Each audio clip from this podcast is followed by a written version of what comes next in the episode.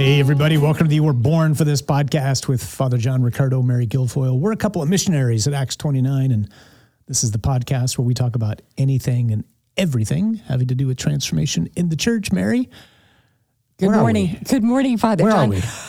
Well, you know, I ask myself that question almost every morning when I wake up and we're traveling on the road, like, where am I? But today we're back in our own office, back in our own digs. We're Back in Michigan, thanks be to God. We just came back from a spectacular week. Uh, so, uh, if you've followed the podcast, you know that we did a rescue live event for the uh, the city of Atlanta, and then this past week we were really blessed and privileged to be with close to hundred of the priests from the Archdiocese of Atlanta. The Archbishop was there for a little bit, a number of the other bishops as well, including one of my classmates, Bishop Ned it was just an amazing time. We just love, love, love, love the guys there. What an amazingly diverse presbyterate. and you know, Father John, I remember we asked our friends who listen to us every week to pray for for that retreat, and um, so the grace has flowed from your your your prayer. So thank you so much for covering the priests. Yeah, please do, and please time. and please continue to keep us in prayer. We are we're home for a couple of days, and that's about it. I'm heading to Detroit uh, or up north in Michigan for the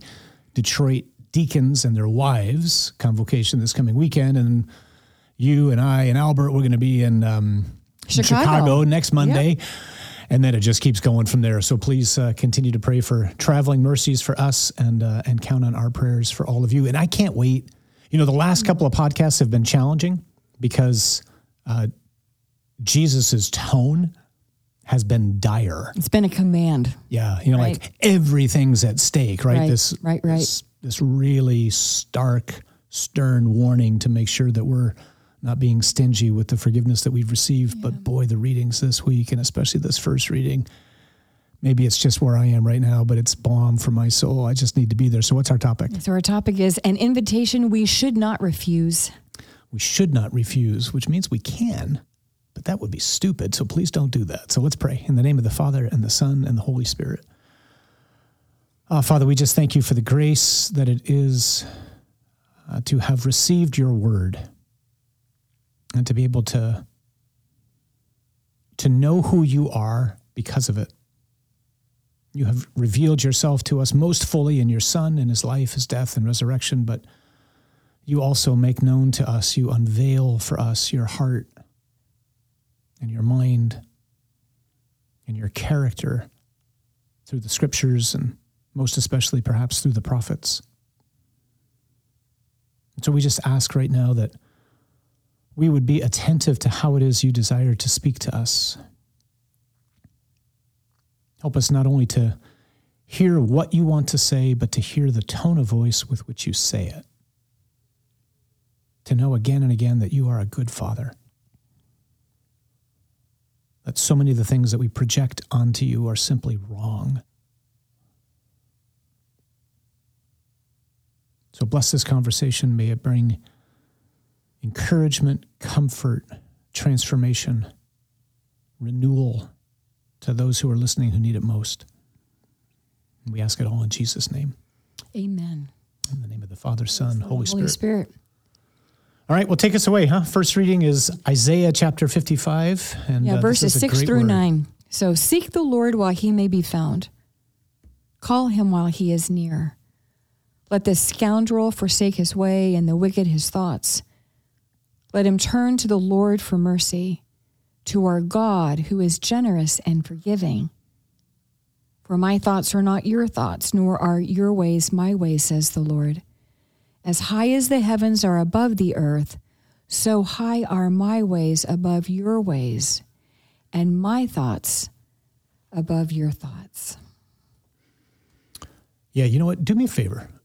I, I just want to hear that again. And I think, yeah, read, read it one more time. Just let's just ask the Holy Spirit to come and to let this, eh, the, the image as you were reading, it's like, oh, this is just too good. Like, I need to get this massaged into my mind and my heart. So just let's, let's, let's listen one more time, asking the Holy Spirit just to come and help us to hang on to those words or those phrases uh, that the Lord just wants us very personally to hear.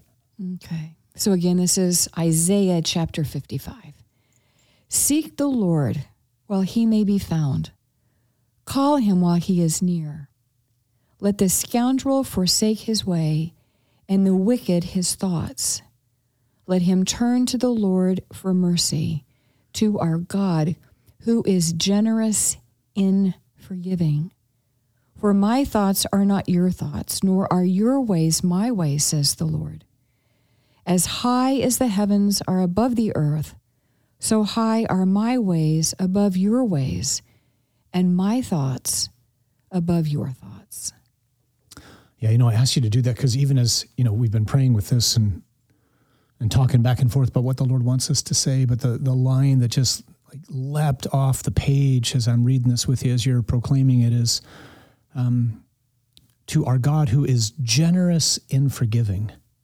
So just like just like last week, there was a really clear connection between the first reading, God warning us through Sirach not to cling to our wrath and anger and our unforgiveness, and the gospel, which is all about the the absolute imperative to forgive, right? So there's a really strong connection this week between the first reading, this, these words from Isaiah, and the gospel, which is this parable that Jesus tells about the the landowner who's continually going out bringing people into his vineyard even at the last hour. And this this expression that God is generous in forgiving uh, do you know anybody who's generous and forgiving? Because I, I don't know that I do other than God. Most of us I think if we're honest most of us are really stingy in forgiving. No, we parse it out. Yeah, yeah, we're very at best. We're we're very selective. I, I think sometimes we're more generous. Here's the reality, right? At least I am more generous with those that I love. I'm less generous. This is just me. I don't know if this is what you're getting at, Father John, but I'm less generous with those that I'm challenged by. Yeah, and, and God knows and loves everybody, Everybody. And He's challenged, you could say, I think, by everybody because we're all disobedient, right? No one is no one is just, no one, not one, scripture tells us, right? We're all ungodly. And yet God, who should be the one that we all love, adore, worship, praise, thank, loves to forgive. God loves, just hear that. That's the, that's the message this week. God loves to forgive. And so, you know, last week again was a stern warning. This week is so comforting because now it's just his his encouragement. I'm not like you. You're you ration out the way you love and the way you forgive and the way you show mercy. I don't. I'm not like that at all. Blessed be He. Oh, absolutely. But that's that's the focal Right. point, right? And so he's just begging us, like, run to me. Like I'm here. In fact, I'm going to run to you. You just got to. You don't even have to meet me. You just have to let me like scoop you up. But you you, have to do something. You got to respond, right? But the the initiative is always God's, and God has not only created us, but He's He's coming to us and running to us and saying, "Come back, come back, come back." Like, don't let your past define you. And what an amazingly comforting word this is for us. Right. And I think sometimes too, you know, just that last comment that you made, you know, don't let your sins define you. We can get so stuck um, in our past sins and we start, I mean, then it becomes like part of our identity. Like we can't get past that. But scripture is replete with men and women who got past, right? All that, all their sins, all their struggles, all their failings. Yeah. And therein is our hope. You, you know. I'm remembering uh, immediately, there's only been like two or three comments that people have said to me.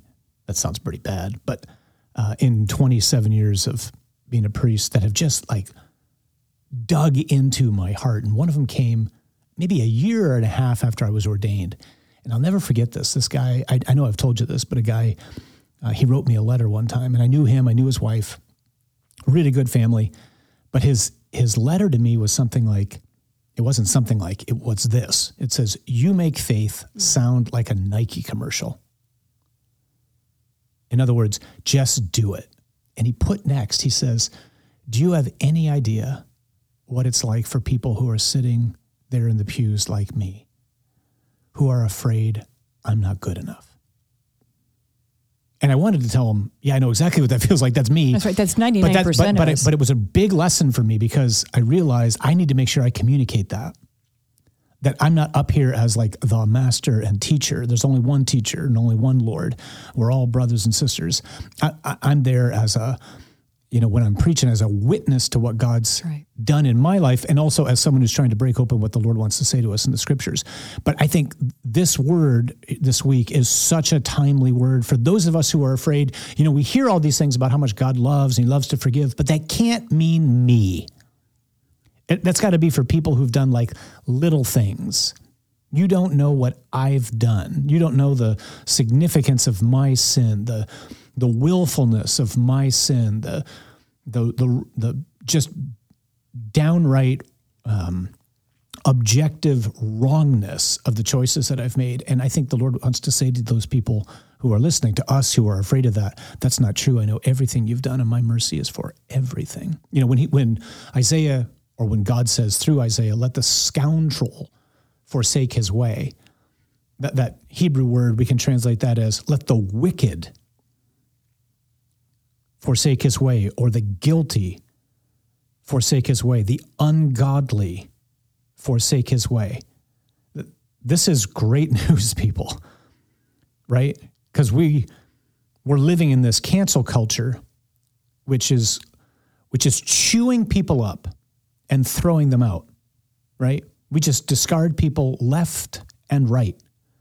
You know, we find out something about someone's life and then we just vilify them and then they're gone. They're like, they're forever that way. That's how we characterize them forever. God doesn't do that. No, in fact, it's the inverse. He's attracted to us. Ooh, say that again.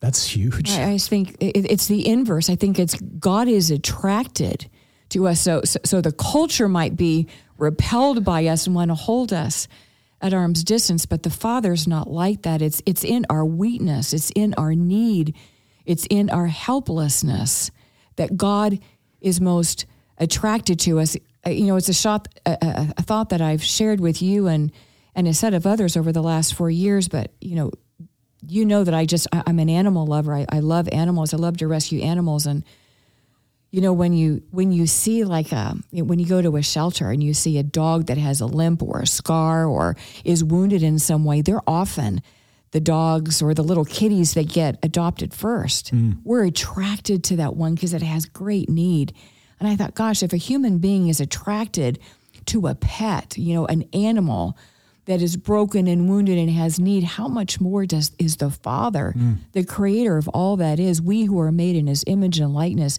is he attracted to us and wants to call us to himself and restore us to our original beauty. I love that. And and and the reality, right, is that we're all massively in need. Some of us are just afraid to show it because we're afraid that it will repel God. Mm. But in fact, just like you say, it actually is the means by which he's attracted, right? I, I think it's uh, Mary Kakis in his commentary in Matthew, he talks about how um, just like water rushes to the lowest place, so God's mercy rushes to the person who's most in need. That's that's what the scriptures are revealing to us uh, this week. This is just extraordinary so news for people, you know. And so we might be tempted to think, well, I think that's just Father John and Mary just, you know, projecting something onto the scriptures. Let me just give you th- three quick examples: Moses, David, and Paul. Right. Kind of good guys, right? I mean, they did pretty pretty remarkable things. I, I don't mean so much good guys. They were they were men God used to do unbelievable things. things. right? Moses is chosen to lead the people out of slavery in Egypt. Um, David is, you know, the one to whom Jesus is constantly referred as the son of David. He's the king. And Paul is Paul, the, the apostle, right? They all committed murder. Just linger with that. They all committed murder. And look what God was able to do through them. See, God's cancel culture is so different. He obliterates our sin. Our culture obliterates people. And the Lord's saying, I'm not like that. I don't think like you. I don't will like you. I don't forgive like you. I don't love like you. I need you to love like me that's why I give you myself in the Eucharist in a special way. But right now, the focus is just just sit still and let me love you. Mm. And if we need a woman to look at, who do we look at other than Magdalene? Oh goodness, yeah. Right, right, right. Seven Seven demons? demons. And the Lord Kinda chose her to be the apostle to the apostles. Right? He does he does not choose the way we choose. Like if you're interviewing a candidate for a position, right? Hmm. I- I- I- it's our very gosh, it's he can can just do extraordinary things with our lives, Father John. Amen. you know what? oh I- share share with everyone this hmm. this beautiful image that the Lord gave you in prayer as you were praying with the scriptures from which this episode gets its title, if you wouldn't mind, hmm. please. I found it so moving. Yeah, I, I would love to. You know, as I was praying with this reading, I, I just had an image of my mind of like going to my mailbox on the front porch and pulling out an invitation. So think of a birthday party or a graduation party or a shower, a baby shower or a wedding shower. And I felt like as I felt like as I unpacked this chapter, I was opening an invitation uh, from the Lord. And and it was for everyone who was invited. It was like who is this for? And it was for the thirsty. And it was those who are desirous of not just life but abundant life and then you know like down at the at the bottom of like an invitation you see like a deadline for an RSVP hmm, Yeah. there's a deadline in this invitation. And the deadline or the RSVP date comes in the form of these words while he is still near. And so I started to pray about okay, it's an invitation to what? If I'm the thirsty and if I'm the one desirous for abundant life, what am I, what's he inviting me to do? So through the prophet Isaiah, God is inviting me to seek, uh, to call, and to turn. And then I said, okay, Lord, like, like, what does that mean then? I just felt like the Lord said, Mary, that just means to pray. And then to pray for what? And the Lord said to pray for freedom, for liberty, for restoration, for, for mercy, my mercy, which is inexhaustible, my goodness, my forgiveness, Mary, my pardon. And then it came to me like when I'm praying that intentionally and that earnestly, it's difficult to remain in my sin because God is calling me to something else. So I can't stay stuck in that sin if I, in my heart, I'm seeking, I'm calling, and I'm turning. And then I was praying with, you know, the whole idea of that RSVP date, you know, the deadline while he is still near, meaning what? Well, it means like while there is still breath in my lungs, like while I'm still here, like why I'm still alive, why I, while I'm still able, while there's still grace, and while there's still, still time. And the reality is, you know, the Lord can call us to himself at, at any moment. And, you know, we're all supposed to like, like, we're all supposed to like live each day, right, Father John, as if it's our last. And so there was an urgency to re- to responding, I guess, to this invitation um, that I was opening up this morning. I just, yeah. I, I love this. And then, and then you shared with me, share real quick, what's the quote from Chesterton? Yeah, so get a load Catholic? of this. So I came across this not too long ago. G.K. Chesterton, as we know, we're all a big fan of of him and his life and his writings. And, and he was asked once um, why it was he became Catholic. And here's what he said, Father John. He said, To have my sins forgiven. So he came into the church because he recognized the gift that is the sacrament of reconciliation, Yeah. The sacrament of penance. And, and we have that at our disposal all the time. And yet, here's the reality. There, there's a statistic, and, and, and tell me if, I, if I'm wrong, something like 45% of Catholics never ever go to confession Yeah, that's right. like like we have this amazing sacrament of mercy before us and we don't and and we don't take advantage of it and i was talking with um, a couple priests not too long ago just about how you know the church um, which i'm sure wasn't a revelation to them but it's always spoken to me that the sacrament of confession is something like a second baptism that always refers back to the first baptism Right. and penance just strengthens and renews that. And that's kind of the that's not kind of that is the mindset that I go into confession. Uh, with. no, I, I I love this. Um, My like as as I'm listening to you, I just want to like scream to people who are who are afraid of all this because scream in a pleasant tone. Because I think the invi- here's how I read the invitation. The invitation is God saying you you really can start again.